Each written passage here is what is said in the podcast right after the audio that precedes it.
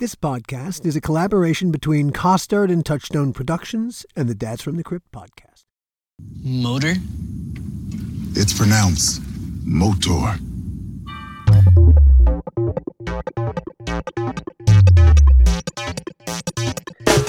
Hello, everybody, and welcome to another episode of the How Not to Make a Movie podcast. I'm Alan Katz. And I'm Gil Adler.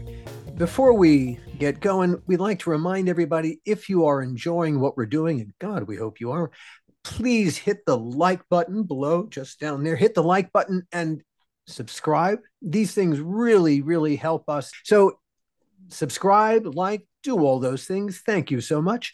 Uh, today, our guest is uh, a guy named Patrick Lumb. Now, I have ne- I never met Patrick before we did the interview today, but Gil and Patrick worked together on Valkyrie. Patrick is a production designer and uh, a fascinating person who's living a, a fascinating life. Even the, the way that you ended up working with him on Valkyrie had had a, a story to it. Yeah, yeah, it was a it was a pretty sad story on one level, and it was pretty crazy how we finally had to let the production designer go, and luckily had Patrick to step in. You know, it it, it is something that that happens when when you start to make a, a movie or a TV show with your creative team. You you expect when everybody signs their contracts and you start having your production meetings that everyone's on the same page. It's it does happen where you discover that one of the people in the group is not on the same page as everybody else and that that becomes increasingly problematic when they resist getting on the same page. And it's sad all the way around. It's sad for the person yeah. you're letting go and it's sad for you because you don't like to do that and it's also not in the best interest of the production. It is it is never fun to be fired. No. it's never fun to fire people. It's everything No. about it is is just unpleasant. But, But- Patrick's career, uh, Patrick's career spans advertising, movies, television, and more advertising. yeah He brings an interesting perspective. He absolutely does. And uh, we'll let him speak for himself. Here's Patrick. Brooklyn, Los Angeles, and Lucca, Italy. Yes. Now, Constantly on the go. that's, but all right, Lucca, Italy. When I saw that you lived in Lucca, and I look at, oh, wow, okay, what's so special about Lucca? Wow, Lucca's really a special place. Oh, Oh it's my God. Great. It's great. What We- what we first drew you to to to Lucca? Because it, the the more I mean, I I the first part of this conversation, I want to know about Lucca because what a fantastic place! It's beautiful. Gil's been. He can tell you Yeah. about it. It's great. It was beautiful. Their place is gorgeous and and very historical and right in the heart of everything. And oh, it was great. We went to a liquor store. Remember this? We went to this liquor store and we go into the liquor store and the guy knows Patrick and he says, "Oh, come with me." And we go into the basement Huh. and there are bottles in sand sort of Uh, uh, uh. scattered all over the place, like Cool. 100 years old, 200 uh, years old. Yeah, it's amazing. what first drew you to of all the places all right italy under i, I understand it's a beautiful Okay. place fascinating but how did you end up in lucca Well, it's quite a good story. So I I I actually went there when I was 18 or 19 with a college trip to I went I studied at art school in England and we went there for a I think it was like a half a week or a week and we went to Florence because obviously all the museums, the Uffizi, etc. and the Renaissance. So uh, and I fell in love with Italy. I was like, this is amazing. And back then, Europe was so different to England. Yeah. England was its own country, uh, which it is again now, post Brexit. That's my uh, political al- alas yes and then uh but it was so different and it was before the internet and before you could get like a cappuccino or an espresso or a anything italian if you wanted any of that stuff you had to go to italy so this was my first i think one of my first trips abroad and we went to italy and i was just like this is the coolest place ever this is so i want to live here plus the art was just blew my mind so years later nancy and i got married and we tried to move to italy and a very long story with the QE2 crossing, hitting a rock, traveling late, almost dying on the crossing, arriving in Italy. I had a job to teach at the university there. And uh, by the time I got there, th- they'd given the job to somebody else, obviously, because I wasn't there and I was three months late into the semester. So um, we packed our bags and ended up going back to London. It's like the odyssey literally and with with the boat trip too Yeah, great. yeah, totally. And then cut to uh, several years later, one of the movies I did, we ended up shooting in Italy for a little bit. We were scouting in Italy, and I was like, "Oh man, yeah, Italy! I got to live here. I love it." Nancy came over to visit um, while we were shooting and said, "Right, we're moving here." And I was like, "Oh yeah, sure we are." And then we went back to LA, and Nancy said, "Right, we got a month. We're either doing it or we're not doing it." So we're like, "Okay, let's do it." So we uh, packed up the house and moved over there. Didn't have a clue where we were going, and spent about six weeks driving around with a seven-year-old, our youngest son, in the car. Yeah. And then uh, we didn't know what to do. We ended up going back to Rome, and friends in Rome gave us a list, compiled friends compiled a list of like the top ten places if you could live anywhere. And Lucca was on the list. I think it was number three, and we ended up going to other places, and I'd be, I love it, and my wife would be, like, I don't like it, and then she'd like it, I didn't. We walked into Lucca, and we just loved it, fell in love. I don't know if it was Lucca or whether we were just exhausted from traveling. But were you um, looking? Were you looking in other places in in uh, Tuscany? Yeah, or... no. I actually I love to surf. I'm a surfing mad, so I was trying to find somewhere close to the sea, but close enough to a city that wasn't. I mean, I love Rome. Rome's I think my favorite city in the world, but it's just a, another city, and that's why we were leaving Los Angeles in the first place. So, and at the time, I was just doing movies, and I never did a movie in LA. And my wife's from LA, and she was like, "I'm stuck in LA. I don't want to be in LA, and you're swanning off all around the world. Yeah. So let's just go and live somewhere else." And at the time, we could. So uh, that's why we ended up going there, and then uh, just loving it and put the kids in cool school and end up staying. So, in the Perini Journal, you said that you could summarize Lucca in five words. You remember the words? Oh my god! Now you're asking. probably... well, but but they were real, they were an interesting choice of words: inspiring, serene, profound, mysterious, and beguiling. Oh wow! I would yeah, I'd stand by those. All cool. Good to know. Good to know. Uh, at the same time, in, in, in the same publication, you said of Hollywood uh, that it, it is immense, competitive, glamorous, seedy, and addictive like a drug. Yeah, all true.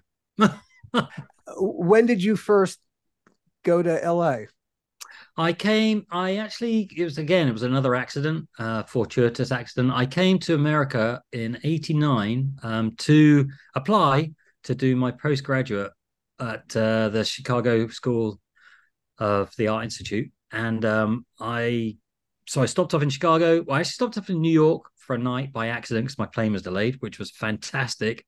Uh, I remember, I still remember clear as day coming up on 42nd Street and just being like, oh my God, I've never seen anything like it hence the New York thing now because I just it's always been a dream. And then um, yeah, I went to Chicago, applied, and then I had one friend, one buddy in America who was in who I'd gone to college with, who was in LA, and I'm like, you know what, I'll I'll just stop in LA. I didn't know anything about LA, wasn't even on my radar. All New York was what I thought I wanted to be, and uh, I thought I'd stop in LA for a few days, buy a car, an old Cadillac, like all English people do, and then drive across America.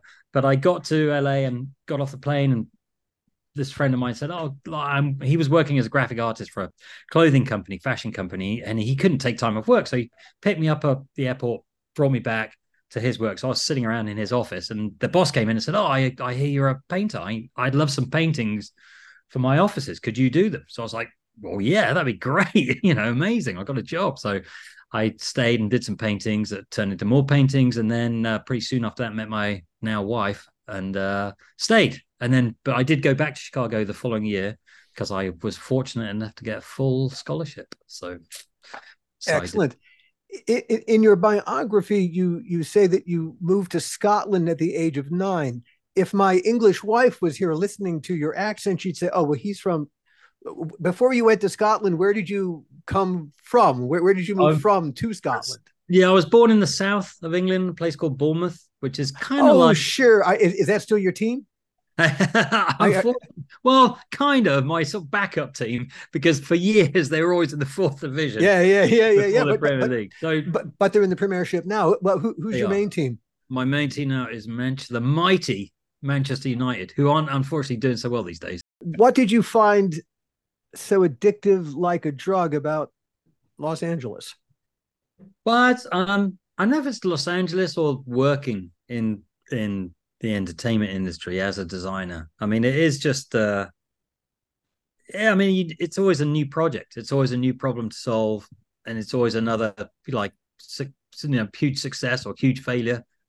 like just waiting for you to come and slap you in the face, which is uh which is exciting. I mean, and, and you kind of, you know, the high of going from like a written word on the page to then at the end of the day seeing it in the you know on the big screen or or you know with music with the audience it's like it's amazing. I mean there's there, there really isn't quite anything like it. And knowing as an artist originally as an art not as an as an artist in hollywood as an artist and a painter it's nice to it's it's it's like if a few people see your paintings that's exciting. So when you're in you know Hollywood and you like make a movie and then you get the poster of it and it was like, oh my god, everyone loved it in Japan. They loved it in Taiwan. You're like, I'm big in Japan. Everyone saw my stuff and you know well, our stuff. It's always a group thing, but you know, and then that's that's exciting. So then you, uh, you know, it makes you want to do it some more. You didn't set out though to be in the movies. No, or or or advertising, which is really where I, that seems to be. That, that's where the, the bulk of your work is. And wow, I mean, yeah, we'll talk about. You've done some really fantastic production design on on, a, on some feature films, but your your it's your commercial work is wow, wow, wow, wow. I, I, we, huh. There's so much to talk about there. I very innovative on on the digital side too. But like I said, we'll we'll we'll get there. Um, yeah, I mean, I, I weirdly enough, when I was really young, I think I was probably like nine or something. I saw Jaws. I mean, we when I was a kid, we always went to see the James Bond film every year, and that was that was. I mean, sure. that is still what some of my fondest memories or my. If I think back to my childhood, that was like the real dream because like James Bond was so iconic. I think he got the point. I mean, he was so cool and he traveled the world, and it was like and you know none of us were ever going to do that. It was like and again at, at the time i'm really feel lucky. I i grew up then before the whole internet and everything. So like if you wanted to look about you know what's tahiti look like? You had to go to the library get a book out look at some really shitty pictures and it was kind of like but then so when you watch james bond it was like you know he had these sony tvs and it was like oh my god he's got these cool cars and he's traveling to all other places. I think that kind of really was actually quite inspirational. And i made my mum recently showed me i made this little um i was going to make my own little film and i drew all the sets when i was like about which i'd totally forgotten when i was about uh, nine years old for huh. for for this thing so but um yeah no it's complete accident really i uh i thought i was going to be a painter that's what i wanted I was an artist. how then, did um, this accident take place? I had a friend. Uh, so when I came to LA, I had that one friend, and then he had other friends. So we sort of became. What did you? Well, what did you think you were going to do or be in LA? Uh, well, I just I when I first got here, I started doing making these paintings um, for a company, and at the time, I mean, I was working illegally, but the guy paid me. He he paid me 150 bucks a week, which I thought was like, I mean, it was like getting paid ten thousand dollars a week now. I was like, this is a. I mean, it was like, God, obviously that's not now. What what this that that is not now. What what year yeah. was it? And uh, this was 89, 1989. Okay. Okay. And then uh, and he gave me a car, and he gave me somewhere to live and this huge studio. So I was like, this. I'm like, this is I'm living the dream. So it was great. I just, uh yeah, that's what I was doing. And then we just, and then from being here, and you know, we used to go to clubs all the time. We ended up making friends. You know, I was really young. I was like 22, I think. So uh made a lot of friends. And one friend had gone to university and he'd learned how to uh, draft. He was kind of like a semi, uh, like an architect slash um, furniture designer. And at the time, Hollywood was really busy and they were making the movie Hook, Spielberg's movie Hook. Sure, and sure. Uh, he had a friend of a friend who said, "Oh, you know what? We need uh, set designers, and you can draft. So do you want to come down and you could get a job as a set designer on Hook?" So he started working on Hook, and we were all like, "Oh my god, why are you working on like I think it was on Sony? Yeah, I think it was a Sony lot." And we are like, "Oh, which wasn't Sony then? It was uh, what was it back then? Uh, yeah, Universal, Columbia, Columbia, Columbia, Columbia." He's like, "Yeah."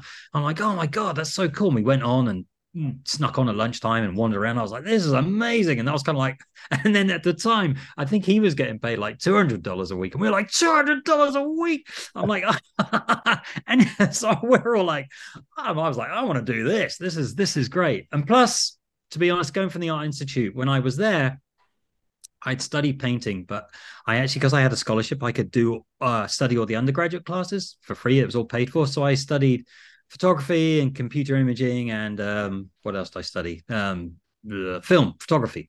Um, so that was all things that I kind of so it broadened my uh, experience or knowledge of these different crafts. So I kind of wanted to uh, when I after I graduated, I kind of like I actually want to do something else. I don't necessarily actually just want to sit in a studio painting pictures all by myself. It'd be kind of fun to do something else. And then and you had all kinds of other tools in on your tool belt. You, you exactly you acquired other kinds of knowledge, and other doors had opened that you could think, well, I you could express yourself in those ways. Exactly. So then I was like, oh, you know, this could be fun to work in film. So, uh, but then we moved back to Italy and England, and I and I I actually started working at RSA, the production company for uh, Ridley Scott in London, which was uh, almost impossible because the, the the I mean it's not so bad now, but the the British film industry is is so um you have to get grandfathered in really you have to know someone. And I just kept banging on doors every every day literally bugging everybody. And there was a woman whose name I can't remember but in the commercial world everyone knows her. And she was kind of like a tyrant who ran the office at RSA and somehow I managed to schmooze my way around her and she gave me a job as a runner but um, they only paid, I think they paid like 30 quid a week. And I had two kids by then, we were living in London. There was just, I, it wasn't sustainable. So uh, my wife's like, you got to get a proper job. So uh, I ended up becoming a teacher for a while. But then we, uh, so yeah, then then when we came back, then we moved back to America, and um, I was like, you know what, I'm going to do this movie thing. So I I tried to to get a job as an art director, but at the time I couldn't draft. I didn't know how to draft. So uh, I I knew people through through being here um, and they were all like yeah you know you, you you've got the right sort of attitude. I'm sure you could do it but you need to be able to draft. So i went to ucla night school and i learned to learn to draft. And um, while i was doing that or actually before i started doing that i i got a job working with ed strang who runs the scenic shop in uh, at warner brothers. So i used to i got a job painting backings because that was pre again pre-digital. So we used to paint the backings to anyone who doesn't know what that is. So when you when you have a set on stage, it's got windows and doors, and when you look through the window, you got to see something out there. Uh, so you can stick trees out there, but it looks a bit silly. So we we would paint backings that you put outside the window. So when you're filming on the stage and you look out the window, it looks as though you're in Brooklyn or in a park or wherever you're supposed to be. So we used to hand paint those on these huge canvases in uh, uh, in Warner Brothers. So I did that um, for a while, which I thought was going to be great, but I but it wasn't. It was really, it was really, uh, oh, I don't know. It was fun. The Warner Brothers was quite a place back in the, uh, back in the eighties. So um, I guess it wasn't satisfying. It was a lot of work, and it was, um, nah, the the guys back then. It was kind of sexist, misogynist, kind of a little bit, a little bit racist. Sure, it sure. was. Sure, it yeah. wasn't. It wasn't. Uh, it yeah. was. Yeah, it was. We weren't kind of wearing berets and standing back and checking our work. We were just. we were just. Uh, Strangely we were working. No. Yeah, we got 15 minutes for 15 minutes for break, half an hour for lunch, 50 minutes in the afternoon. It was all time carded, and if you didn't stamp that time card on the right time, you were not getting paid. And and uh, yeah, and I was a junior, so I was a. I my salary wasn't so great, and there are other guys there who are fantastic older guys, and they they they had like amazing knowledge and they were earning like a fortune. And i kept like trying to move on up but it was uh it took a long time and i was like oh, i can't wait you know 40 years to to move up in this in this in this thing. But uh it is a shame. I mean it is a shame though because there's those those guys had such amazing skills that are now just they're kind of lost really. It's one of those things that i think in a lot of ways because uh they used to know all these perspective tricks and how to paint, you know, buildings so they look they're the right Oh, size. And, Oh god. and that stuff's just and it's not none of it's really written down. I mean, there's a few of them left, and, and I still keep in contact with a couple of guys that that I that I worked with back then, but they were real masters. I mean, masters of I learned a lot and um yeah, and to how to put the paint on the brush. And I mean you you paint these things and and you, you they look like a big lot of brush marks and then you step back 20 feet and it's like oh my god there's the plains of texas you know like, Yeah, and they um, but they actually right now there's a every once in a while there's a there's there's a couple of places that still rent them out. Uh, JC Backings is one of them, and uh, they still have the original paintings. They still have them, and uh, it's amazing when you go and look at them. They're huge. They're like you know some of them are sixty foot wide, forty foot high, and beautifully all hand painted. Amazing. So, do you do you get royalties if, if, these things ever get? I wish that would. I be mean, that would be fair, wouldn't it? I mean, I have mean thought of that. after all, I mean, you know, Should have thought of that.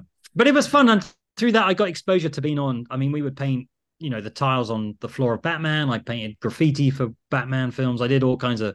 We do TV shows, films, commercials, any anything that came in, we would paint the backings, but we'd also go out and paint stuff. There's actually the big there's a big wall at Warner Brothers. If you go to Warner Brothers now, it's on the I can't remember which lot it is, but one of the back of the stages, and it looks like a Paris street. It looks like a building. It's all Mm. Trompe l'oeil.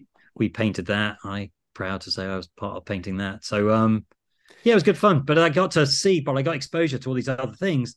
And I then I and then I was really fortunate that um a guy called Paul Sylbert, a famous, very famous production designer. Very, very, very famous. Yeah, was making a movie. Who I, I didn't know who he was, but they were making a movie.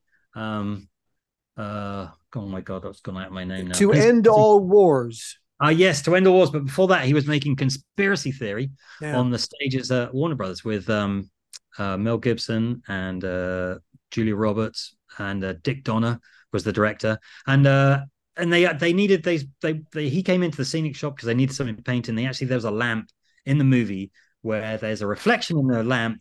Which the guy wakes up from, he's been drugged, and he wakes up and he looks in this metal lamp and sees a reflection of a of a landmark, and that's where he realizes where he is.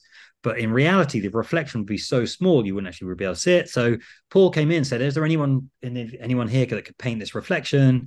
And they kind of went, "Oh yeah, you know, just give it to Patrick because he's not doing anything today, or whatever. Or give it to me." So I went and did it, and then and and struck up a conversation with Paul, which was you know fantastic. And then I ended up making the mural. There's a mural which is central to the film. With his help, I did that, and then he was like, "You you should be an art director," and I was like, "Yeah."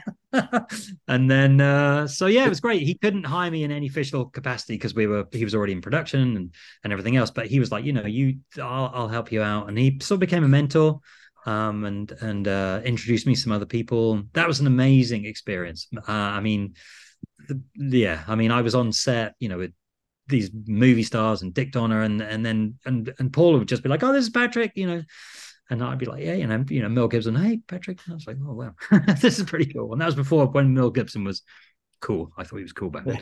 um, but uh, yeah, It, it came and went. yeah. But like literally Dick Dick Donner was amazing. He would be on set and he he knew what he wanted, knew what he was doing, but he would say, Oh, I was thinking we could do this. What do you guys think? And Paul would be like, Oh, I was thinking maybe, you know, they could come through that door or whatever, you know, part of the set. And then Paul sometimes say, Well, what do you think, Patrick? And I'd be like, Well, you know, don't ask me. Like, you know, I'm, you know, I'm nowhere, that sort of thing. And then he'd like, No, no, just say what you think. And I'd say something and and Dick would be like, No, that's a stupid idea. You know, what I'm not doing that. But sometimes he would say not my ideas but he was just it was just such a uh, a way of working that he was so confident and not like yelling at everybody and like ah oh, fucking this is my idea it was i was like this guy is a man i mean what a guy i mean it was Mm. amazing it was uh yeah and uh and and i think one of and i'm just going to say it uh, because um my wife at the time unfortunately had a we were trying to have a, third child and she had a miscarriage and i and i uh, it was, really upsetting and I told Paul um, because I I want to take the day off, I think, or the afternoon off, or I didn't even know if I did that. I just went into work, but I was miserable, and uh, and I told him what happened, and I said, but you know, just you don't need to tell anyone, you know, just keep it quiet. And then that night, I got home from work, and the whole you couldn't even get in the front door of the house because it was full of flowers from Dick Donner saying, "So sorry, thanks, you know, you're part of the team. We really appreciate your help. If there's anything we can," do. and I was like, "Wow, you know." Hmm. So I mean, Hollywood's got its shit side, obviously, you know, backstabbing and all that kind of stuff, but it's also got some, you know, There are mentions mentions. There are there are definite And I was like- mentions. and I was like, wow, this guy is so that yeah. So I think that kind of stuff was thinking about now kind of made me kind of go, yeah, you know what? There's some cool people out there. And if you get to a position where you can be making affecting people's lives or whatever, because you're in sort of that position, you you can, and it's and in a good way. So that was uh, Did Dick know your name?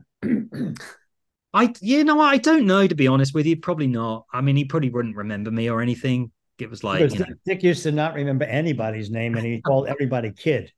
Yeah, that was it, kid. Hey, kid. And so did Paul. but we'd sit in dailies, and Paul, like you, is super New Yorker. His accent's like, yeah, yeah, yeah, how you doing? And then we'd be in the, we'd be in dailies because he'd be like, you got to come to dailies. So be, we'd be in dailies. They'd be literally myself. I think probably like Dick would sit behind us, and um, maybe mm. Mel Gibson. Be I don't know who was in there. It was dark, and I'd be sitting next to Paul, thinking, "Oh my god, I can't believe I'm in this room with all these people. Like I'm a scenic. Like what's going on?" And then and they play the dailies, and Paul would be going, "That shot's rubbish. This guy's a hack." I tell you, kid, if I was doing it, and I was just like, "Oh my god, this is my first job, and it most certainly is going to be my last. I'm never."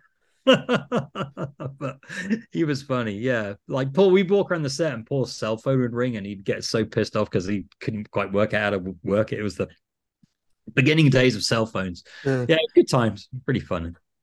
And then Paul didn't really do very many things after that. He was quite old then and uh, i think you know quite cantankerous too so um and uh but then i started doing commercials that's how i got into doing commercials um from that and then from doing commercials i i i had a the one friend that i had that was a was the set designer became a design, production designer and he did his first film behind enemy lines and and he needed an art director supervised an art director so i said i'd do it not having a clue what i was doing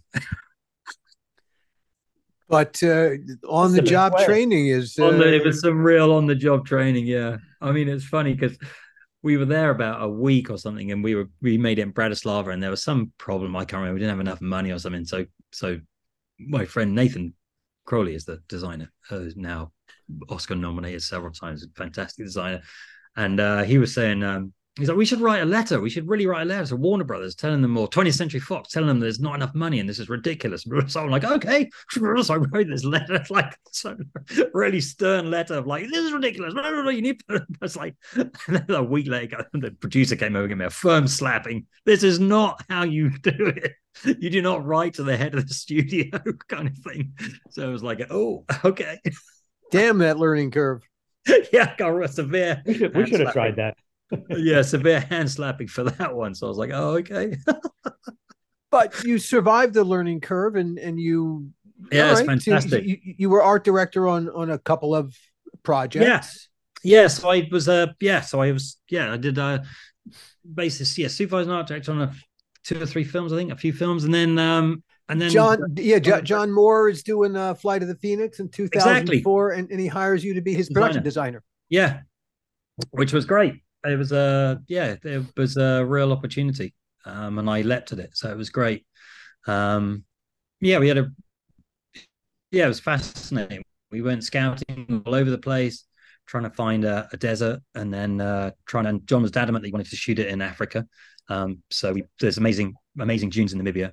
Which on one hand, you, when you're in the dunes, you feel like you're in the Sahara, like a million miles from anywhere, and then but you're actually only a mile away from the sea. I mean, there is nothing else there. I mean, you are. It's very desolate, and there's not like a lot of um, vegetation or anything. But the dunes are incredible. They look you you when you're in them, you feel like you're a million miles from anywhere. But um, but they have access. But it was yeah, I mean, it was great. It was a real challenge. It was a massive, massive job, massive undertaking, and uh, yeah, I mean, it was great. Though it was really fun. I mean, uh, we really pushed the boat. Guy tried to really push the boat. It's it's funny. Back then, I kind of came through the school of of working with uh, Nathan with John. Is is is we, we we just try to do the maximum. Like whatever we did, we just try to make it bigger than anyone thought it could possibly be.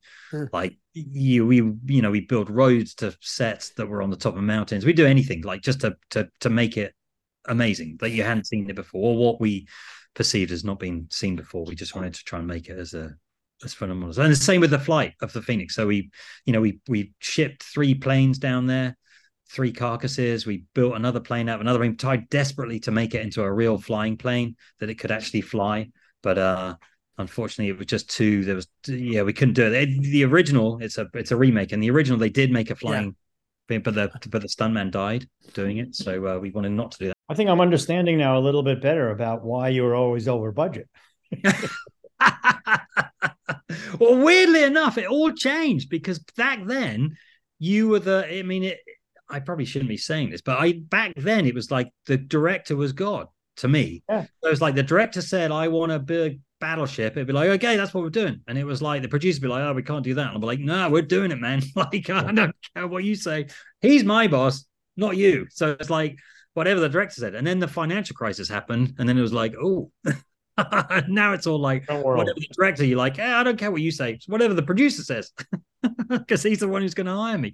So yeah, it was so kind of a, it was a for me, it seemed like it was a real shift, and it was like after the after the crisis, it was kind of like I'd phone producers up and they'd be like, "Yeah, I don't want to talk to you. He didn't give me any respect. He just listened to what the director said, and it was like, well, I thought that's what I was supposed to do. So uh, yeah, I do actually have a one of my favorite favorite Hollywood stories on when we were doing Flight of the Phoenix is uh, we were traveling all over the place trying to find these carcasses of a C119, which is the Pacific plane that we decided we could use and then uh, reshape and turn into the Phoenix, like the resurrectors the Phoenix. And uh, so we're scouring all over the place, flying around the world trying to find these things. And I was flying with a director, so which is great because when you fly with a director, you get to fly in first class, which is great. So uh, we had this trip. There was a plane. There was one carcass that was just outside of uh, Venice in uh, Italy, not Venice, California. So we were on our way to Venice. And at the last minute, the director was like, "You know what? I actually don't want to go to Venice. I he's from Ireland. He's like, I'm just going to pop home for the weekend. You can go and look at this plane by yourself." So I was like, "Okay, well, great. Okay, yeah, fine." So uh, I, I land in Venice, and I think I'm going to go. So they pick me up in a taxi, and we drive out to this little town. And uh, as I arrive in the town, literally the whole town is in the village square, and it's like a fête. And they're like, "Oh, the man from Hollywood, he's a here." It was like it was great. It was like at The Godfather. It was amazing. And I had to meet with the mayor, and it was all very exciting. And then they took me off to see this plane, which was a just a scrap. I mean, it was like it was not possible. To oh, you and you were and you broke their hearts, didn't you? So I had to sorry. Well, you know, thanks very much, guys. I'll you know we'll get right back to you. Let me think about it. And uh and then they're like, well, we'll get you a taxi back to the hotel. So I'm thinking because we're outside of Venice, we're not in Venice itself, Venice proper. We're just outside in the countryside. That I'm just going to stay in some you know shitty hotel because I'm not with the director now. But they take me back to the taxi rank, and in Venice, the taxi ranks are the boats are also called, called taxis too. So I jump in this taxi boat which is this beautiful i can't remember the name of them but the like the real fancy riviera like beautiful taxi boat and we take off and we go down the grand canal and then we start i think it was the Gritti Palace we stayed in which was like the, the fanciest hotel and it was amazing and the next day free day in venice paid for to stay in this hotel so and turned out to be my birthday so i woke up on my birthday Happy free day in Venice, birthday. staying at the Gritti Palace. I mean, this is pretty good. Life's pretty good. I'm I've made it. And then I go to leave the hotel to exercise. I go to do a run, and as I as I, I come out of my my room and the and the and the I know the the the um, hotel staff are there like, oh, Mr. Lummer, you must come for breakfast. I'm like, okay, thanks. I'm I'm just going out. I'll be right back. And I get downstairs, and the elevator guy is like, hey, Mr. Lummer, you must have come for breakfast. I'm like, uh, nah, you know, I'll come later. And then like then I go downstairs, and the guy at the front desk is like, Mr. Lumb, you must stop for breakfast. I'm like, I'm guys, I I promise I'll come for breakfast. I just want to leave the hotel. And then I I'm getting out the hotel, and the doorman's like, oh, Mr. Lumb you must go for the what is with these people? I'm going for a run. I will. I promise I'll come back for breakfast. I went out for a run, came back, and then same thing happened. I'm like, okay, I'm going, I'm going. So I kind of go into this breakfast room, which is this enormous hall, huge in my memory. I mean, beautiful, ornate, most incredible room. And something was like there was no one else in there. I don't know what was going on, but and I came in, and then all of a sudden the whole it seemed like the whole staff came in uh, singing "Happy Birthday," and they made a cake. My wife had called secretly and told them it was my birthday. So it was uh, amazing. So yeah, so I had the whole thing singing happy birthday. And then uh, yeah, great. And then the story doesn't end there because the next day they say, we'll get a taxi to the airport. And I'm like, okay. And I'm thinking I'm going to get a taxi back to the, you know, bus stop and get the bus to the airport. But uh, back then, I don't know if you can still do it, but they picked me up in this fancy boat and we're going very slowly down the Grand Canal. And I and I'm said to the driver, "Do you think we could go down the Grand Canal just so I could see it one more time, a little bit cheeky? You know, do you mind if we do like an extra bit? It'll be on the Warner Brothers tab." And he's like, "Yeah, no problem." So we drive out, and then you get to the lagoon, which is larger, and all of a sudden he turns it, puts puts the speed on. He's like, you know, sit back, and you're like. The thing takes off at like 100 miles an hour, full speedboat, and we pull up to the airport because the airport's on the other side of the bay, and you get out right. of the boat, walk through the gate, walk across the tarmac, and get on the plane. It was pre 9 11. I was like, wow. I'm like, you know, amazing. And then got on the plane and flew to wherever we went to next, London, I think. But yeah, it, amazing. It, it is such fun traveling on other people's money, isn't it? Oh my God, it's amazing. yeah, it's amazing. Uh, yeah, yeah. It, one of the one of the very fine perks. I think there there are fewer and fewer of those perks these days. It's true. It's true. I did just I just got back from Prague last week. I did a commercial in Prague, and that was great fun. It was fun to it was like a going down memory lane too because I'd done a movie there. So that's a but, but doing commercials is a whole different world because they spend money. The advertisers spend money very differently than studios spend money very different yeah it's and it's yeah. a real money thing i mean part of my yeah. job on a commercial is is managing the money is a huge part of my job like a huge part and that's kind of what gets you rehired i mean yeah granted you do a good job in designing because you can't do a shit job but it's not like people like oh man that commercial looked amazing let's get him back uh, you know it's more kind of like uh you know that commercial looked great, but they also didn't go over budget. So uh, you Yeah. know he's worth hiring again. Yeah, yeah. Now, all right. So you you become a, a production designer, and uh, you John gets another gig. He's he does the Omen, the remake of the Omen, the 2006 Omen. and he almost he, I almost unhired myself because I was actually scouting for another film, um, which ended up not happening, which I'm glad I I didn't do in the end. But I was scouting in the in uh, Puerto Rico, and John called me. And he's like, "Great news, man! We got another film." And I'm like, "Oh, what is it? Yeah, great. That's great. What is it?" He's like, "It's the it's uh it's the Omen, a remake of the Omen." And I was like, "Oh man, we got, can we not do something original? It's another remake." And he was like, "Well, if you don't want to fucking do it," like, and I was like, "No, no, no, that's not what I'm saying. No sense of humor. that's not what I'm saying." But it was like, yeah, I was like, "Oh shit!" But um, I mean, great, and it was uh, amazing, so much fun. I mean, horror films, ah, yeah. I mean, you can't go wrong because it's amazing, so much fun. Did you did the original? Did Dick Donner's original? Funny, uh, yeah, I know. Weird. Impact you in, back- in any way? Yeah, yeah, yeah. Um, you, you know what? I didn't. I intentionally didn't watch it.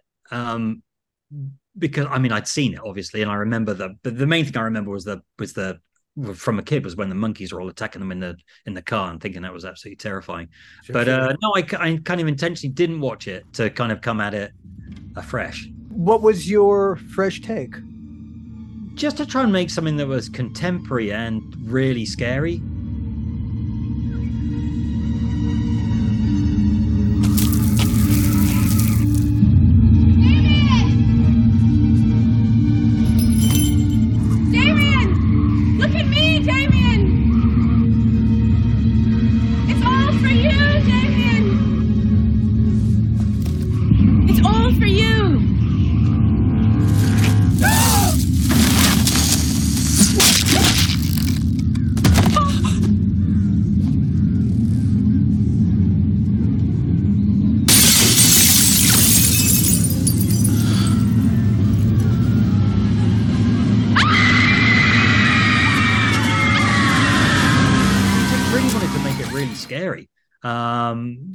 Bits of it are scary, and we wanted to make it real. Um, the tr- I mean, I think one of the trickiest things was we were shooting it in Prague and uh, trying to make it look like London. And back then, uh, CG was so expensive. I mean, I think we have one shot when we're outside, and they put the wheel and the and Big Ben in the background. I mean, there's a couple of scenes where we where, where they're at a church. Or there's one big scene at a church, and it's I mean, you watch it, and it's like it's obviously an Eastern European church. It's not, you know, you, you can tell you're not in England, and so stuff like that, design wise, was is disappointing because you can't do anything about it. However, we did get to build some massive sets, um, which was really fun, really really fun. Like the whole interior set where she falls. Uh, Julia Stiles Falls was we, we literally built a three story interior of a mansion, and we actually we went through on a stage. You have what's called a pit, so you have a stage, it's a big sound stage, and in the middle of the stage stage, you have sometimes stages you have a pit, so you can open it up, and there's like another floor below, uh, a full floor. So if you need to put a swimming pool in there, or if you need someone to go downstairs or whatever like that, so we took advantage of that to make it even bigger, and then we decided that we wanted to have this pad for her to fall into, and it wasn't deep enough still, so we actually jackhammered out the foundation Wow. which was pretty cool to put her in. Um, but my, I'm, I'm one of my proud uh, production design moments in that is in the script. He there's a uh, David Thewlis who's an amazing actor and such a cool guy to hang out with. Really fun, amazing people in that film. Uh, and Michael Gambon who just passed away last week. Yeah, I mean it was incredible. But um, we uh, David Thewlis' character, he's a photographer, and so the, one of the themes we thought we would do is we only see red when it's something to do with Damien, when it's something to do with the devil. So we so so a lot of the film when you first see it, everything's white, and you, the only time you see red is when there's something like ominous going to happen or something bad's going to happen. So David Thewlis is a photographer, and he's in his dark room. And when he's in his dark room, he turns his red light on. So it's scripted. He was in this dark room, and dark rooms, as we all know, are like really small and compact spaces. And I was like, well, that's not going to be very exciting. How can we make that more interesting? So I came up with this idea. I don't know how I came up with the idea. I think I'd seen a a book or something. Anyway, I decided to make his dark room have glass windows. so he had a loft, and then within his in, in his loft, he had this small dark room. But the dark room all had glass windows that he could have blinds on. So he would go in there because it, he owned the building. That then he could turn the lights on, so you have this red light that would then fill the whole space. So you could have all these ominous shots where you kind of creep into his apartment and seeing this red building, red room with all this red light spraying out, which is kind of really kind of spooky. So that was uh that, that that was kind of fun to change it around from being like this little space to being a, a much bigger space, which gave you more more character. And I uh and it was fun. I, I at the same time I'd, I'd seen this book on David um, Francis Bacon's a studio, which was this sort of big mess. So we kind of so the so his loft was kind of like a rip off of Francis Bacon. Bacon studio. Huh. It had like a little, it had like a mini kitchen in there, and we, we even drove an E-Type Jag. I mean, not an E-Type Jag, an MG sports car in there, which he which Dry. So, and we built all that on stage. So that was, uh yeah, that was good fun. You also round about then you worked with Chris Chris Nolan on Batman Begins. Yeah, that was again. So so Nathan had gone off and done Batman Begins, and at the and so when how how did it work? I can't remember. But anyway, they were making it, and they needed someone to be uh the supervising art director in the in America, which was um, admittedly a, a you know, a very small part of the film compared to most of it was done in London. So I the supervising art director proper was in London, and they had a lot of work to do. I didn't have too much to do in the end. It was going to be quite big, and then it just got smaller and smaller. What we ended up doing, but yeah, it's great. We did, uh yeah, we built a few sets, and uh um Interesting person to work for. Really, what, I mean, he, Yeah, what a amazing. what a visionary. yeah, amazing. Really, uh yeah, funny and really nice guy. Very intelligent. Knew what he wanted. Um, loads of research. Really thorough. I mean, especially for those Batman films, he made all these. uh you know, he hired all these comic book artists. Like the storyboards are like, uh, I don't know if you, you can probably get them in books and stuff now, but they're amazing. Like the storyboards were literally like reading a comic strip. Um, yeah, and a great team, and his you know his DP's fantastic too. So yeah, it was a that was a great experience, and to work on such a massive scale, uh, too. It was funny because they and and again it was a, mainly a London crew, and we did we did all the stuff. When I you know Chicago, there's Wacker Drive and Lower Wacker Drive, so a lot of the we did all the car chase stuff.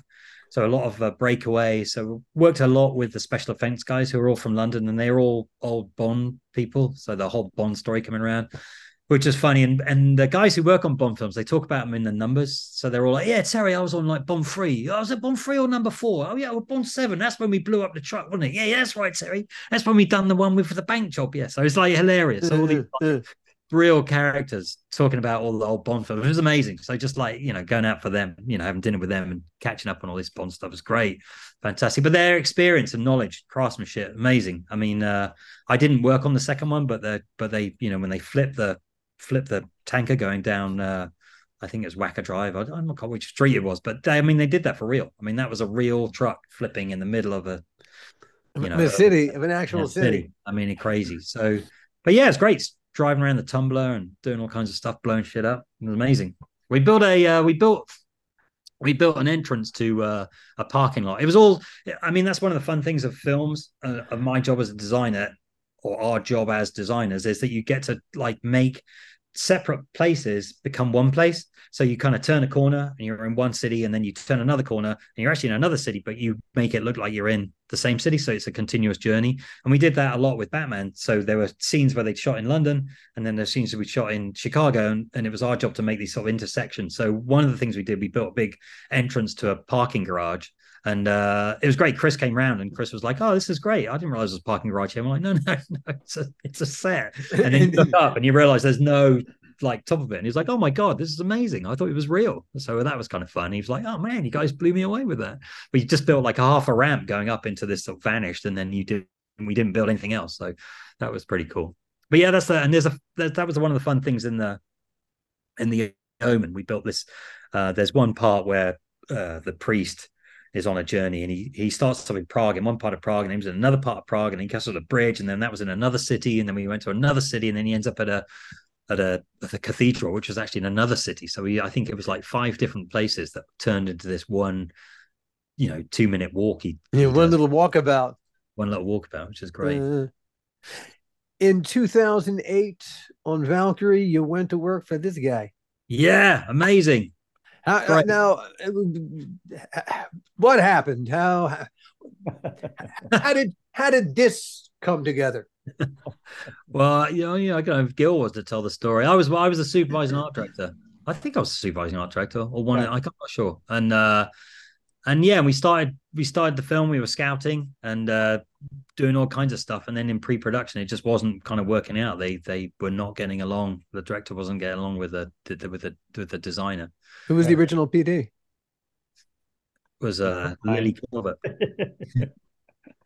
Lilly Kilvert was the designer, and I got on great with her. And uh, yeah, I was kind of a right hand man, and we were scouting and doing all kinds of stuff, and just in pre-production. And then it just, it just, I know, it wasn't It, it doesn't. wasn't It, working it- out. it doesn't. You know, sometimes our, our creative differences, whatever. and uh, so Well, they it just asked, wasn't- she just wasn't listening. I mean, we would say to her what we wanted, and then she would say yes, and then she would come back the next day with something that was totally what she wanted and what she thought would be right, but not even listening to what we said.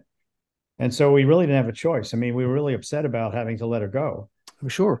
We really didn't have a choice because we, you know, the director and I looked at each other and said, "What, what are we going to do? We're not getting anything what we want. She, it's it's just changing every time we talk to her. It's, it's- so we let her go, And and, then you know, was there. And I remember, they asked me if I would consider doing it, and I Yeah. and I was like, oh, maybe. And I was Lilly was obviously really upset, um, but I but I decided that yeah, I would, um, because why not? It was an opportunity. But I said I I went in, I met with with um with the guys, and I was like, I, I'll do it, but I'm only going to do it if I do it like my way. I'm not I'm not going to like this is a fresh start. We're not. I'm not just going to continue and, and do some. And so if you're if you guys are cool with that, then let's do this. And uh, they were like, yeah, yeah, let's do it. but the good news of all this of the story is that. So I met, you know, with Patrick, and and he didn't say yes right away, and I'm like, oh God, you know, we're gonna we're gonna- by Monday I'm gonna be in the toilet looking for somebody in England, and finally we, you know, he said he would do it, and under the terms that he suggested, and we said, great, let's do it that way, and he was very responsive, you know, and ultimately it was the best thing for the movie, you know, having Patrick on because it got done, it got done really well, and you know, and, and it was done properly.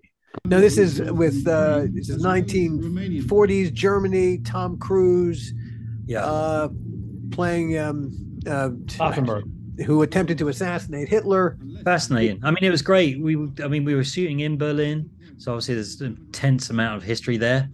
The German people now have- made a, a, real strong decision to get rid of all the stuff, so there isn't anything existing.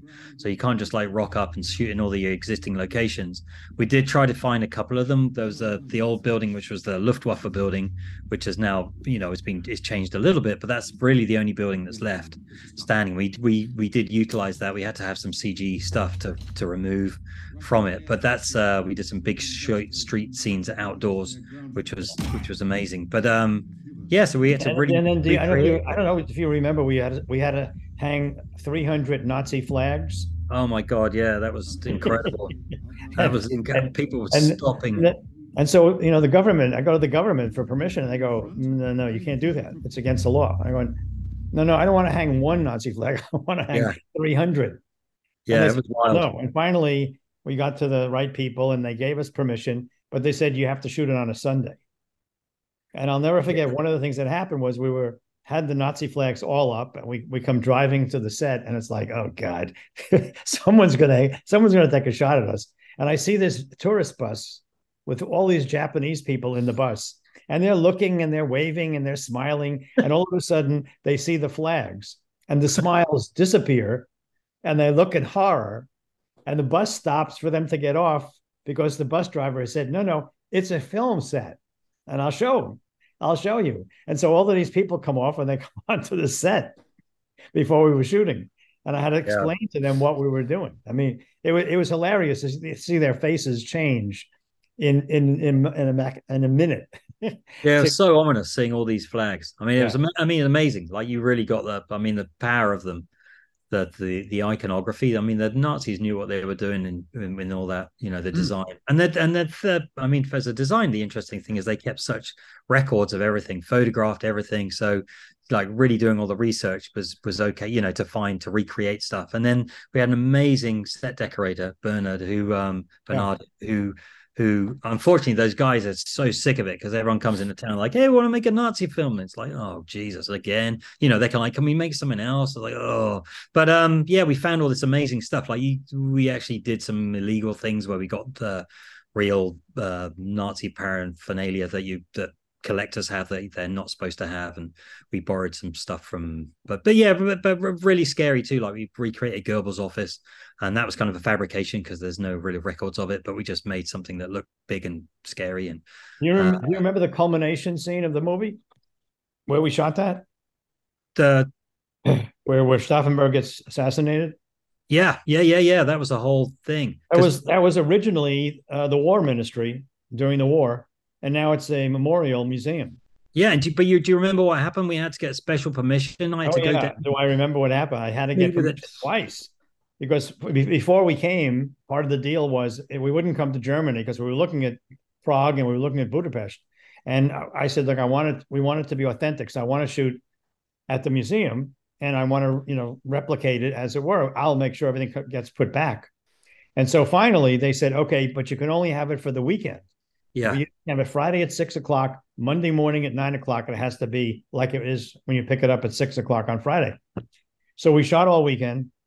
Yeah, we had to build all this, the the sets and stuff that could come in really fast and come out really quickly as well. Right. So, and so we set it all up, and then we we sh- we shot it all out, and we thought, oh my god, we got the end of the movie. It's fantastic. It was And then- emotional. It was really actually really. um, I, I'm just sorry Yeah. to interrupt. It was really okay. emotional because it was no. like uh, it was like it was happening. It was. It But, was. then, but then on, but then on Tuesday, I got a call from the lab. I don't know if you remember this.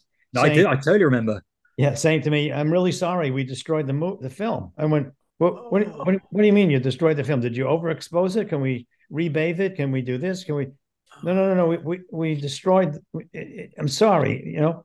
So we had to make an insurance claim.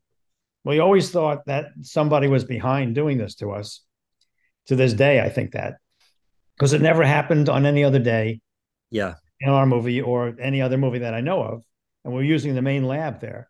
And so I had to make an insurance claim. But worse than making the insurance claim, I had to go back to all the government agencies that gave us the permission and get permission to reshoot it and reschedule it. So we did. We went back. We went back. Did It it was- again. Oh Yeah. boy. Oh boy. Oh so, boy. from my perspective, we actually, Stauffenberg got assassinated twice. yeah. but it, it was funny. It was really emotional. It was like a real. It was like it was Oh, really yeah. because we were in the real place, and uh, we made it as as authentic as we possibly could. And it was in the middle of the night, and it was cold, and there was we had like smoke machines and the guns going off. It was it was scary. It was really scary. It was like shit. This is what it must have really been like. It was Yeah. everyone. Everyone was was moved. It was like a yeah, yeah. But uh yeah, it was great. It was great. It was great experience. Fantastic working with everybody, and and, and Tom Cruise is amazing. And at the time, people people wanted to dislike Tom. At the time, he, you know, he's crazy Scientologist, and he's short, and he wears heels, and doesn't do his real. And he, but he was amazing. What a, what a, I mean, he really knew that. I mean, he does not muck about. He's a really intelligent guy, and you had to really know your stuff when he came and asked you a question. Why are we doing this or why are we doing that? You had to really know what was going on in a good way. And then. uh but yeah, that was uh it was there was one point we were sitting on a I can't, we were in the we were in the house. It was where the, the the sort of resistance were meeting, and and I can't remember something happened, and and uh either Tom got mad or um the director got mad, and he's like, right, everybody out, everybody out. That's why I'm sort of like shuffling out with everybody else, and then I know Patrick, you're staying, and it's like, oh shit. So then we're sitting down and we're sitting on the we sit on the sofa and there's Tom on my side on one side and the director on the other side. And we're having this like discussion about the film. And I can kind of see myself looking back at myself going, Hey, you're sitting on the sofa with these guys. Like you're really doing this. Like you're figuring out like you're doing this. You're this is this is really happening. You're not that little kid anymore. You're the one who's designing this movie with these with these, you know, with you know, Of course. with these guys. And I was like, Huge wow, people. this is cool. This is great. And I was kind of, and then I was kind of, like, I kind of like this. I can do this. What did he want to talk about? Do you, do you remember what he wanted to talk about? Why why he got everybody out? I can't remember now. I can't remember. Um, Was it this was in the some- house? The- It was in the- the house. We were in the house, in Potsdam. in Potsdam. Yeah, and it was something to do with the story. Um, Well, let me ask you a question. Does it just refresh your memory a little bit? Um, well, I was there on the set, and when and, and I had extra security and I had Mossad as security, Yeah. as you remember. And I, uh, they they called me to the front of the building, and they said there's an elderly woman with a young woman. The elderly woman has a cane, and she's saying she needs to speak to the man in charge. The man in charge. Oh, you know what? So I went outside, and this woman, sweating, very heavy, must have been in her 80s, says, I need to speak to the man in charge. And I said, I'm the man in charge. What can I do for you? And she said, How did you know? How did you get this house? How did how did you get this house? I need to talk to you. And so it was a very hot day, and I realized she wasn't a threat. I made sure that we checked her cane, and I looked at the the, the daughter or the granddaughter, and we went into into the actually the house, which was cooler and she sat on a chair and I sat on the couch. Now, I sat when I sit on a couch, I usually sit with my back on the arm, not on the back. Just I don't know why. And so I sat like that. And as soon as I did, she said, Why do you sit like that? Why do you sit like that? He sat like that. He sat like that. He sat exactly like that with your leg crossed like that. And I'm like, What is she talking about? This woman's out of her mind. Well, it turns out this was her house. And her her husband was part of the resistance and Yeah. they would meet in this house. And she looks at the house and she she says to me, um, "You see those glass doors? Why are they closed? Open them." And there was a difference between the living room and the dining room with these big glass doors. And so Yeah. I didn't even realize they were movable. She separates them, and I'm like, "Don't don't touch that! Don't touch that! You mean there's a set? No, no, no." Yeah. And then she sits down again and she says to me, "How? I'll show you." And she starts walking upstairs, and and Tom was shooting upstairs, and I didn't want her to go upstairs. So I said, please don't go upstairs. Please, please ask her not to go upstairs. And she takes like four steps up the stairs, and it's like a it's like a craftsman house with these thick wooden steps. And she takes her cane and she hits the metal platform on the wall. And she says, There, in there, that's where they hid the bomb. And I'm like, what is she talking about? And so it was all true. Yeah. And she finally looks at me and says, after she calms down a little bit, and I tell her we're making a movie, she said, Is there any way I can meet Tom Cruise? this 80 year old woman. So I, uh, my initial reaction was saying, Oh, no, no. Then I thought about it for a second. I said, You know, I think Tom would really appreciate this story. He's not going to believe it that we're in the actual house. So I went up to the set and I told him, and he said, You think she's real? And I said, I do. I really think she's real. He said, I, got- I got to check this out. And he came down and she was all, all tickled that she met Tom Cruise. And sure enough, it all was true. Yeah. Amazing. We were in that house.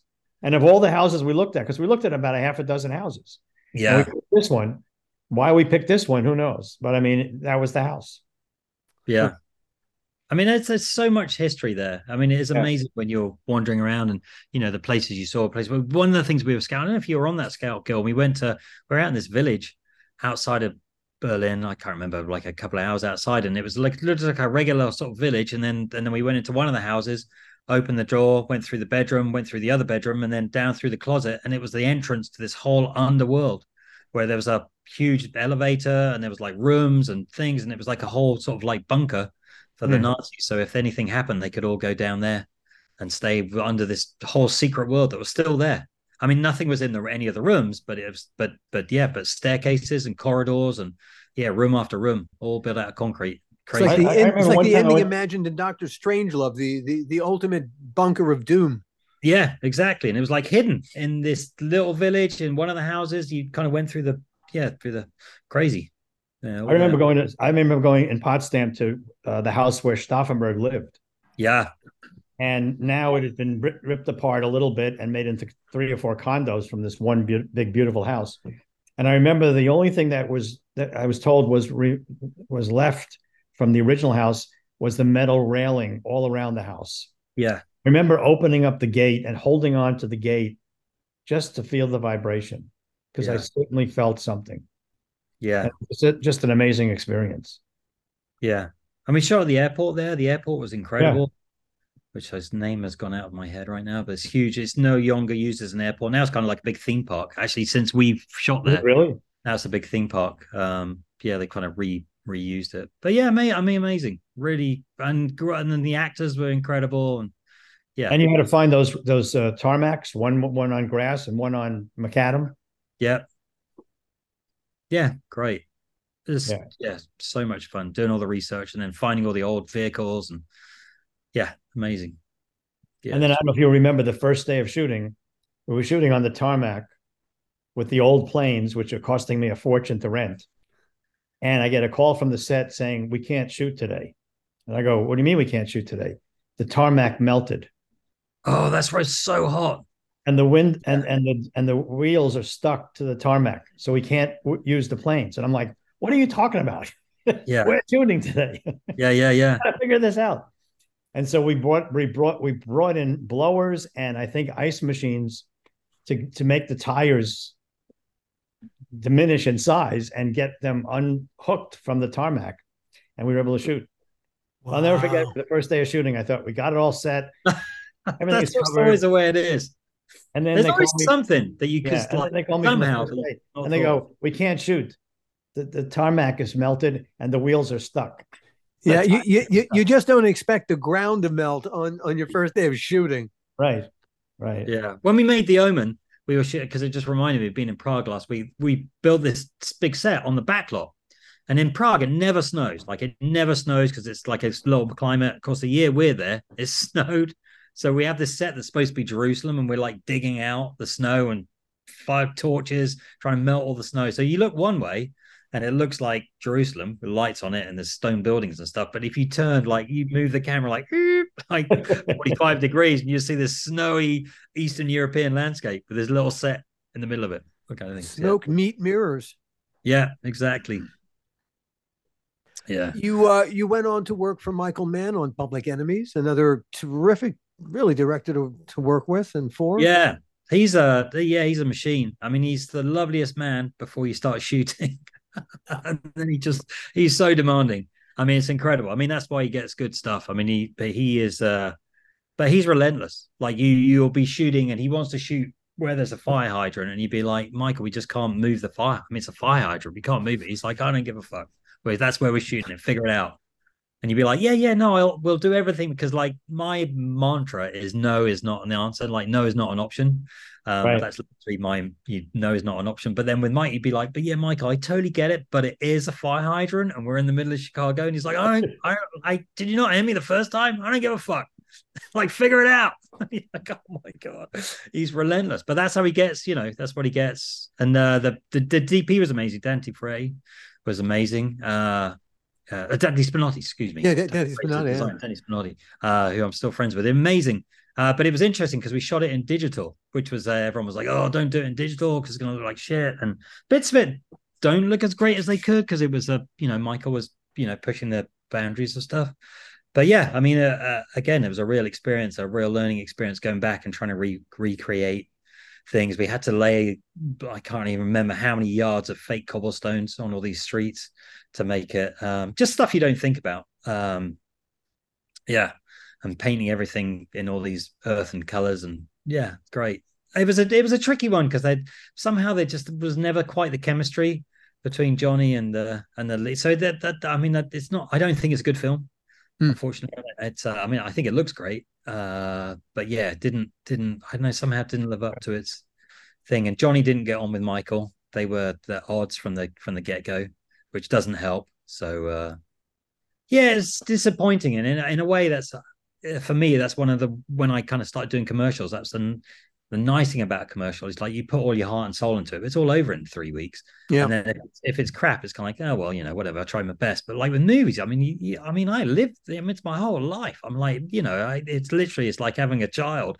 I mean, that's an exaggeration, but you put your whole, whole heart and soul into it, and then It is your baby. I mean, you're you're imagining a world that doesn't exist. Yeah and then sometimes it just at the end of the day like you know the someone comes along and says oh no let's change the ending or let's do this or we'll d-" and you're just like oh my god i can't believe i put all that energy into this and it just like oh. i mean it was a flight of the oh. phoenix was a thing because it was it was it was i mean it was a great it's a it's a there's some cheesy bits in it because they they thought it'd be great to have a pop star in it and put a pop song halfway through the film and then they wanted someone wanted to have a an ending where someone died too soon or didn't die fast enough so they kind of started fucking around with it once we've made it and it's just so disheartening because you Mm. watch it now and you're just like, oh. And then when it came to came out, uh, they just weren't quite sure what to do with it. So they weren't sure whether to make it an action film or whether to make it a family film or whether to do so. It came out right before Christmas, but they just kind of all of a sudden the the week before it came in, they kind of dropped the ball and didn't really do any advertising for it. So it didn't. um yeah, it just kind of slipped through the cracks a little bit. I mean, I'm happy to say people love it, and everyone seems to watch it on telly now, and people are like, oh, Hmm. watch it every year at Christmas, which is lovely. But at the time, it was like, oh my god, what happened? Like they just, they just, it just, they didn't know how to release it, and it so it just kind of was like, oh shit, which is so disheartening because you put all your heart and soul into this thing, and then and then it's you know out of control. You know, the same old designer complaints as you know the the one you know the best set gets cut because the scene doesn't work or you know, stupid actor goes and stands right in front of the set. Bloody bloody actors. You you also did the 2010 Nightmare on Elm Street, which was yeah that was um that was that was really that was really fun. Yeah. Um and uh, that- but disappointing in the, for those same reasons is that Yeah, the director I, I kind of didn't want to do another horror film, and I was like, I, I kind of wanted to do sort of serious films and bigger films and and and whatever. But um, I'd met with the director and I knew his work. Sam Bayer, he's a uh, uh, was a huge commercial director and music video director, uh, a real visionary and um, amazing work. And so I met with him and and and we kind of came up with all these ideas we could do for the film and kind of not change the genre because that sounds ridiculous, but just we just really wanted to make it visually. it's amazing. go- oh it's gorgeous. It is it is well look, you know, the original ha- had a budget of 1.8 million. You guys had 35 million Yeah. bucks to, to play with. That makes a huge difference. It, it is oh an extraordinary looking world, and plus, you know, on, on the uh on the new Freddy, they were able to use a little bit of uh, of digital ap- application to to, Yeah. to heighten the effect. So, so yeah, the the technology had changed, uh, but to allow you all greater creative latitude. It's to- funny, it, yeah, and it's funny because we watched the. I did watch the original. Uh, I remember watching the original. I remember going to the movie theater to watch it because I was in. Uh, I was in college in Cornwall in England. I remember going to see it with friends, and I remember coming out and we was all being terrified. And there's a scene. I think it's Johnny Depp gets sucked in the bed in the Yeah, yeah. mattress. Yeah. And I remember being absolutely terrifying. And then if you watch it now, it just looks so stupid. It's like, okay, so they cut a hole in the mattress and dropped him. I mean, it's like you watch it now, it's comical how how you know poor man's process it's done. I mean, it's it's it's not in a fraction believable. I mean, and I remember that scene specifically being like, oh my god, it was so scary how they do that. And then we watched it when we went to make the film, and I was like, oh my god, that was like crazy. I mean, you you yeah, so so different. they had a chance to to dig deeper into Freddy, and and there was a, a deci- I, I guess they had shot it. There was in the script, uh, were fifteen different scripts, but one of the versions had Freddy was actually empathetic, and and it's the they turn him into a monster. He's not a monster. He's not doing anything Right. to the kids, which would have been really that would have made him so much more interesting because he was in a way justified in the beginning. It, it would Right. have made him so much more interesting. That would have been a great innovation. It might have given them a little bit more. Yeah, because he gets chased. Yeah, he gets chased by the parents unjust. If I remember, he gets chased by the parents unjustly, and they kind of set him on fire, which is why he's all. yeah, uh, yeah, yeah. uh, yeah, But- but- he was the. He was the But the question is, all right. So he he was looking. He was he had this thing with the kids after school, and the parents catch him at it. But in one version, in one of the scripts, he uh, wasn't. He was It's, innocent. it's innocent. It's quite innocent, and yeah, which is great. That would have been yeah. wow, that would have been Yeah. what a great twist in, into the whole Freddy mythology that he's he's an innocent guy. There's I something deep, uh, uh, almost empathetic at the core.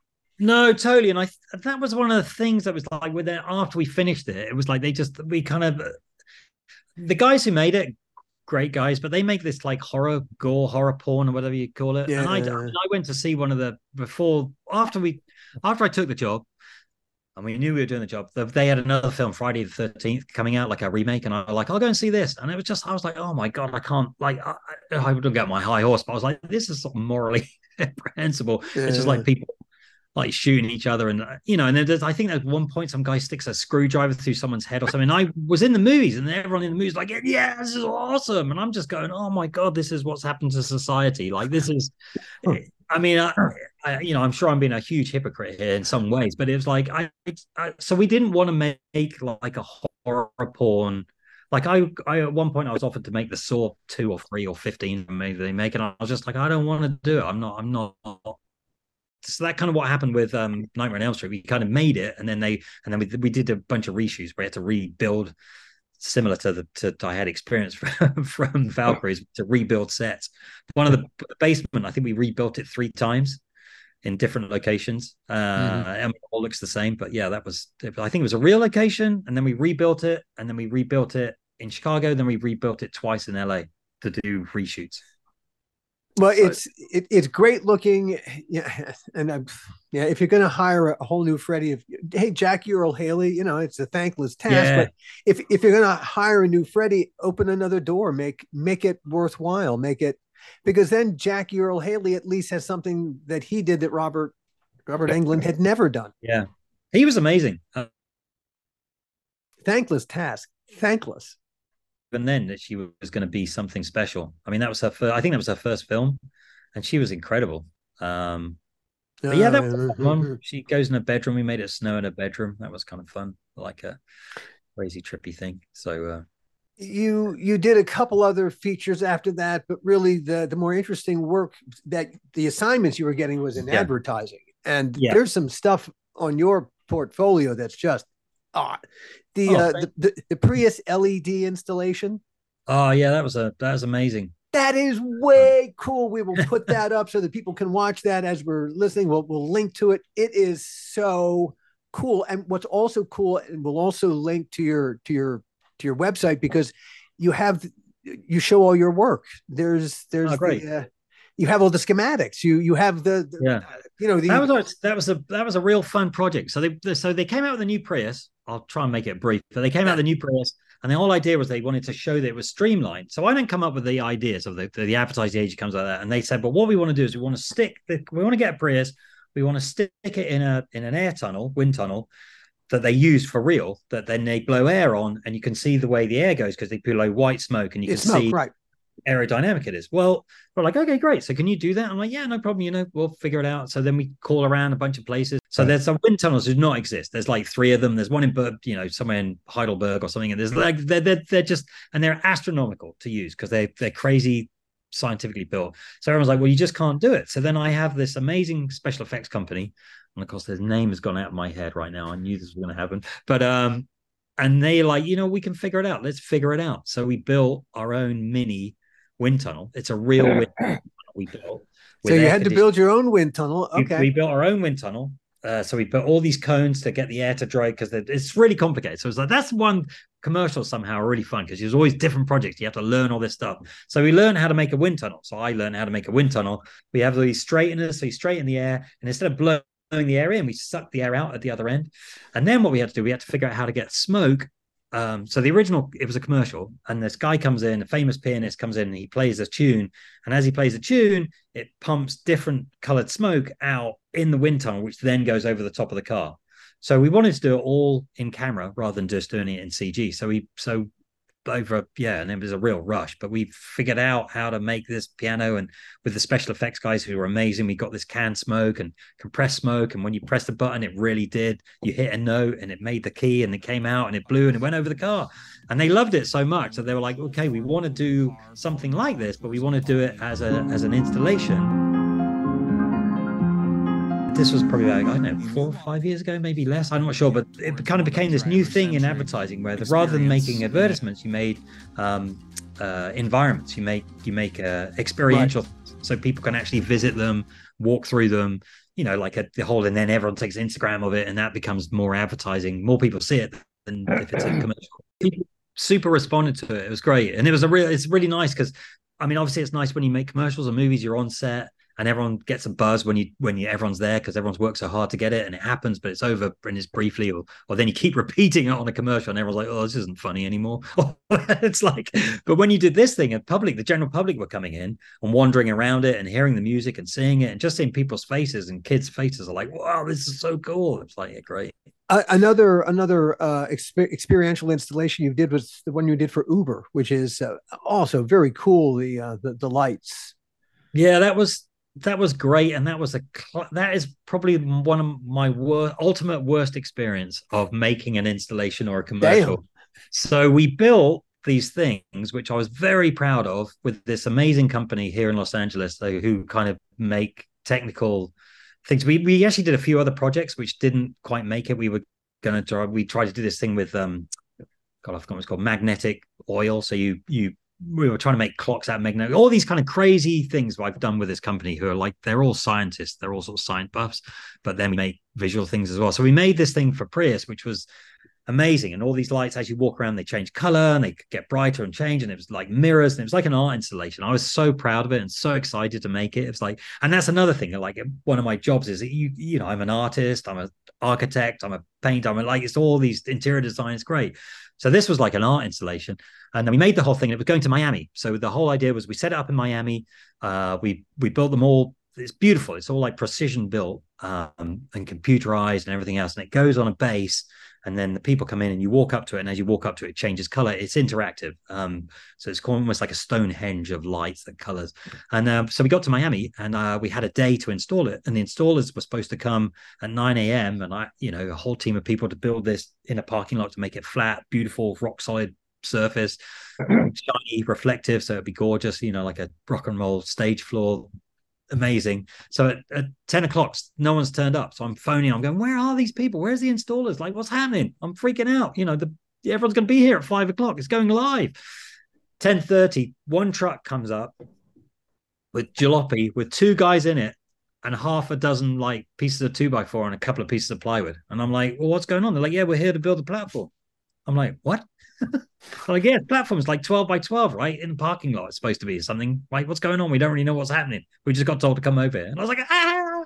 So I was like, they're freaking out. And I just, yeah, calling everybody and trying to, because the the company in A had just called a company here, so subcontracted it out and hadn't really chucked it out and followed through them. So literally at five o'clock in the afternoon, I'm on my hands and knees with a nail gun and a screw gun trying to screw bits of plywood down. And then Oh I'm painting the roller. God. The agencies show up, the client shows up, Uber bosses are all there, and I'm literally in my suit, like rolling blacking paint around the place with dryers, trying to get it to dry before everyone shows up. And then we we kind of pulled it off, but the but the floor was still as you walked on the floor, it kind of the the the, the pieces moved a little bit, which wasn't supposed to happen. But yeah, and I just nothing like nothing you can do. Like the show's got to go on. We had a day to do it, and it was uh, yeah, but uh, awful. I was so how, how how not to make an advertisement? how not to make an out. I was so humiliating. Just and you know, Miami, it's August, it's like 110 degrees. I'm like just literally ball of sweat with a screw gun trying to fix this thing with like, you know, in your nice clothes. just awful. So absolutely awful. And then the next day, we were supposed to reinstall it at another location, and there was a uh, uh what do you call it? Uh, cyclone. So impossible, couldn't do it. Which actually was kind of get out of jail because we because we couldn't find anyone else to build a, another platform. But yeah, solely. I mean, I, I you kind of on the website you can see the the preparation. Oh yeah, yeah, yeah. And and you you've done so many cool parts of so many cool spots. The the progressive motorbike man, oh yeah, motorcycle Motaur. man. that the motor. That is such a cool. I think they've I think they've killed him, which is a shame. I we were hoping it was going to yeah, be a thing that kept going and going. We did. They're We, we've great done a few. spots. Yeah, and, Yeah. and you also were part of some of the, the great Geico spots. Yeah, they're great. I work with an amazing director, Harold Einstein, and he's uh yeah, amazing. And uh yeah, he's fantastic to work with, fantastic talent. And uh so all of that I'm I'm just his hands really. His I, I you know, I'm, I'm I'm a news junkie, so I I watch I, I see a lot of the the the insurance commercials. The, Oh, a, a lot of your work I see all the time. Uh, also the Liberty Mutual commercials, which frankly I think are stupid as fuck. I mean, oh as are. brilliant as Geico is, as brilliant as Progressive is, man, someone someone is running the the. the We don't- it's so funny because It's so dumb. we we did is dumb. we we did a few of them Uh, like one, I think we did two batches of them, and then Harold's like, "I'm just not doing anymore." The director's like, "I'm not doing anymore." But they they keep the set and they pull the set out. It's it's it's our set, my set, or whatever that they pull out. They had they own it and they pull it out for all, and then they they come out. And every once in a while, every couple of years, they go, Harold, like the director, will you come back and do some more? He's like, Nah, they're not. They're not What's funny. What's cool about your website is that you have all you have that set. Yeah, yeah, yeah. I, I see how that set is constructed. It really is very cool. It- it's uh, which is why your your website, your your portfolio is so interesting to wander around. Oh, great! I- yeah, I like to try and show how we do it.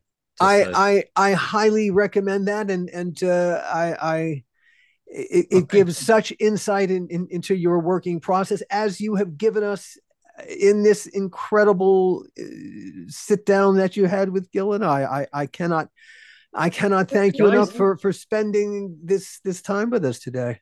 No, my pleasure. Yeah, Gil's a mensch. He's my main man. He he's helped me out a lot. So um, yeah, big love to him and his As as wife. you as you have me and Valkyrie. So yeah. Well, thank you so much. Thanks for having me. The pleasure was ours, Patrick, and we look forward to having another conversation because we just scratched the surface of all the stuff that that, that you do in, in commercials. It, it really Anytime. very innovative stuff, but well, well, that's the next conversation. Awesome. Anytime. All right. And, Thanks. and guys. thank you everybody for for for listening in. The How Not to Make a Movie podcast is executive produced by me, Alan Katz, by Gil Adler, and by Jason Stein. Our artwork was done by the amazing Jody Webster, and Jason Jody, along with Mando, are all the hosts of the fun and informative Dads from the Crypt podcast. Follow them for what my old pal the Crypt Keeper would have called terrific crypt content.